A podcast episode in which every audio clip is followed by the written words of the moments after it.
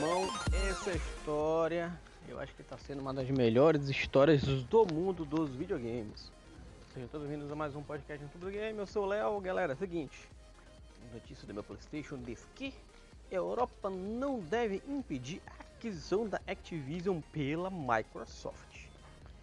Os acordos fechados com Nintendo e Nvidia pesaram em organização anti antitrust da Europa não deve impedir a aquisição da Activision pela Microsoft anunciada há mais de um ano e até hoje não concluída.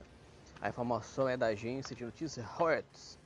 A tudo indica, uma recente audiência no caso da Bélgica acabou com a percepção muito positiva do que negativa da negociação.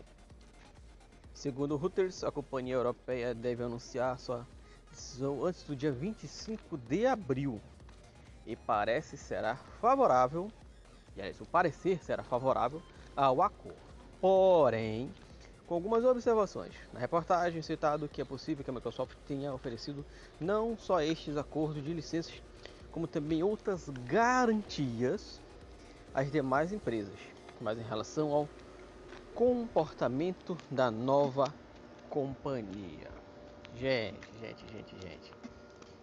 Eu acho que aí desse acordo aí que ela fez com a Nvidia e com a Nintendo não estavam nos planos dela não.